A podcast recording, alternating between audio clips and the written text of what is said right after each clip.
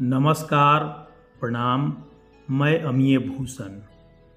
लोक आस्था का महापर्व छठ पूजा।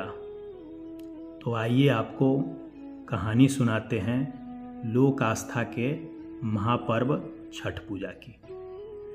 भारतवर्ष और सनातन धर्म, ये अपने आप में रंग बिरंगा है।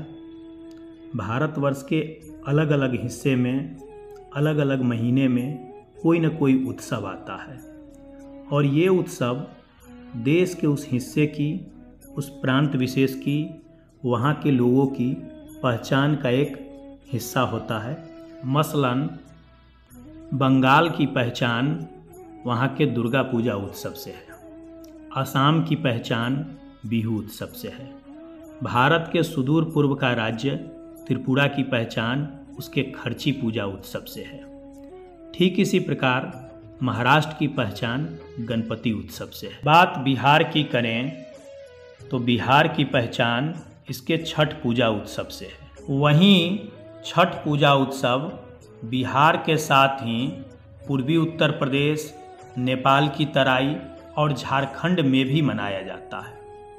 अब वैश्विकता ग्लोबलाइजेशन के दौर में बिहार का ये विशिष्ट पर्व उत्तर प्रदेश, नेपाल, झारखंड से कहीं आगे निकल करके उन गिरमिटियों के गाँव तक सात समंदर पार पहुँचा है, जिसको आप फिजी, सूरीनाम, मॉर्सस के रूप में जानते अब तो लंदन के टेम्स नदी के किनारे पर भी छठ पूजा जोशो खरोश के साथ मनाया जाता है। आखिर हो भी क्यों नहीं हमारा छठ पर्व वास्तव में ऐसा ही है।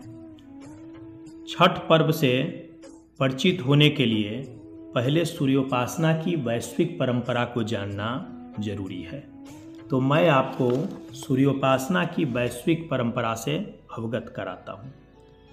दरअसल सूर्योपासना एक पुरातन धार्मिक सांस्कृतिक परंपरा है। इससे संबंधित प्रतीक आपको विश्व भर में देखने को मिलेंगे। कभी यह रोम, मिस्र, ग्रीक, सीरिया, पर्सिया, अफ्रीका और अमेरिका तक चलन में रहा है।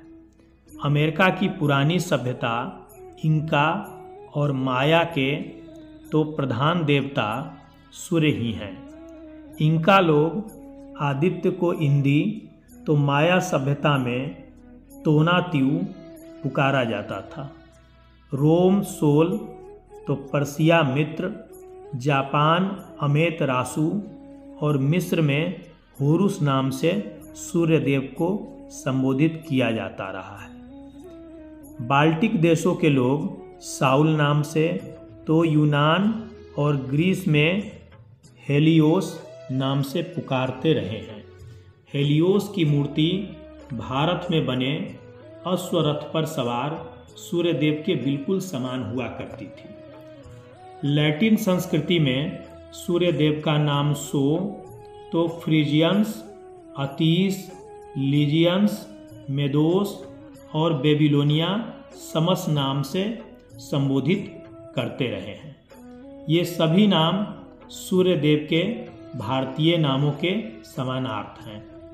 पश्चिम एशिया की हित्ती संस्कृति से लेकर यूरोप के क्रीट और जर्मनी तक सूर्योपासना चलन में रहा है। आप जब इन नामों को सुनेंगे तो इसमें से कई नाम ऐसे हैं कि सूर्य देव के नाम के समानार्थ भी हैं और कई नाम ऐसे हैं जो भगवान सूर्य के सहस्त्र नामों में वर्णित नामों में से हैं। जैसे कि मित्रोस। सूर्य देव का एक मंत्र है, ओम मित्राय नमः। तो ऐसा है। वहीं यूरोप और दक्षिण अमेरिकी देशों में बलात् धर्मांतरण के बावजूद अब भी सूर्योपासना की जड़ें मौजूद हैं।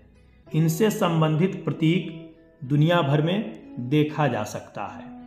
जापान से अर्जेंटीना तक करीब 22 देशों के राष्ट्रीय ध्वज पर सूर्य चिन्ह अंकित है। इनमें एशिया और अमेरिका ही नहीं, अफ्रीका तथा यूरोप के देश भी हैं। महान भारतीय साम्राज्य मौर्य के चांदी से बने पंच चिन्ह वाले सिक्कों में उगते सूरज का चित्रण है। ऐसा मुद्रा शास्त्रीय अध्ययनों से पता चला है। वहीं इनके राज्य चिन्ह के तौर पर सूर्य प्रतीकों की संभावना व्यक्त की जा रही है। इतना ही नहीं, पूरा युग इतिहासविदों की माने तो सम्राट अशोक का प्रसिद्ध कालचक्र धर्मचक्र मूलतः एक सौर प्रतीक है। यह वास्तव में एक सूर्य चक्र है। वहीं यह समय की यात्रा में भारत से होता बौद्ध देशों तक पहुँचा है। अब उनके लिए भी यह एक पवित्र प्रतीक है। आखिर ऐसा हो भी क्यों नहीं? सूर्य प्रत्यक्ष देव हैं। वे प्रकाश के पुंज हैं। सूर्य जीवनदायी शक्तियों के सबसे बड़े प्राकृतिक स्रोत भी हैं। प्रकृति के इस जागृत, निरंतर गतिमान ऊर्जा पिंड को ओज, तेज, शक्ति सामर्थ्य का जीवंत प्रतीक माना गया है। इस नाते न्यूजीलैंड के माओरी जनजाति से लेकर जापान के सम्राट तक के सूर्य की संतानें होने का दावा है। ईरान के पूर्व शासक। पहलवी वंश भी खुद को सूर्यवंशी मानता है। इस्लामीकरण के बावजूद ईरान के शाह मतलब कि ईरान के जो पूर्व राजे थे, रजवाड़े थे, वो पहलवी, उपाधि और सूर्यदेव में विश्वास करते। ईरानी धर्म पारसी भी सूर्योपासना से ही जुड़ा है। बात अगर भारत के संदर्भ में हो तो यहाँ सूर्योपासना शेष विश्व से कहीं अधिक पुराना और व्यवस्थित स्वरूप में रहा है। यहाँ भगवान सूर्य को सर्वोच्च देव मानकर युगों से उपासना की जाती रही है। इसका आधार वेद ग्रंथ तो स्रोत, उपनिषद और पुराण हैं। वहीं महाकाव्य, रामायण और महाभारत में भी इससे संबंधित कथाएँ हैं। वेदों में सर्वाधिक प्राचीन, ऋग्वेद में सूर्य देव की महिमा का गान इन मंत्रों के द्वारा किया गया है। वेद कहते हैं ये न पावक चक्षसा भ्रूण्यतम जनाम अनु त्वम वरुणा पश्यसी। जबकि कथाओं में राजा एल और भगवान कृष्ण पुत्र सांभा के कुष्ठ मुक्ति की कथा है। ऐसी ही एक कथा राजा सरयाती की पुत्री देवी सुकन्या की भी है। इन्होंने सूर्य देव की उपासना से अपने वयोवृद्ध पति ऋषि चमन्य को युवा और कांतिमय रूप में पाया था। इन्हीं ऋषि चमन्य के नाम पर एक आयुर्वेदिक हेल्थ सप्लीमेंट चमनप्राश के रूप में प्रचलित है। आगे सूर्योपासना से निसंतान राजा प्रियवर्त के यहाँ शिशु जन्म पुराणों की एक महत्वपूर्ण कथा है। यही नहीं, इक्ष्वाकु वंशीय क्षत्रिय तो अपने को सूर्यवंशी मानते आए हैं। क्षत्रियों की यह सूर्यवंशी शाखा वैवस्वत मनु से प्रारंभ होती है। इसी शाखा में इक्ष्वाकु, हरिश्चंद्र, भगीरथ, दिलीप, सुदास, रघु और दशरथ जैसे राजा हुए हैं। जैन मत के सभी चौबीस तीर्थंकर और सिख पंथ के सभी दस गुरुओं का जन्म इसी सूर्यवंशी कुल में हुआ है।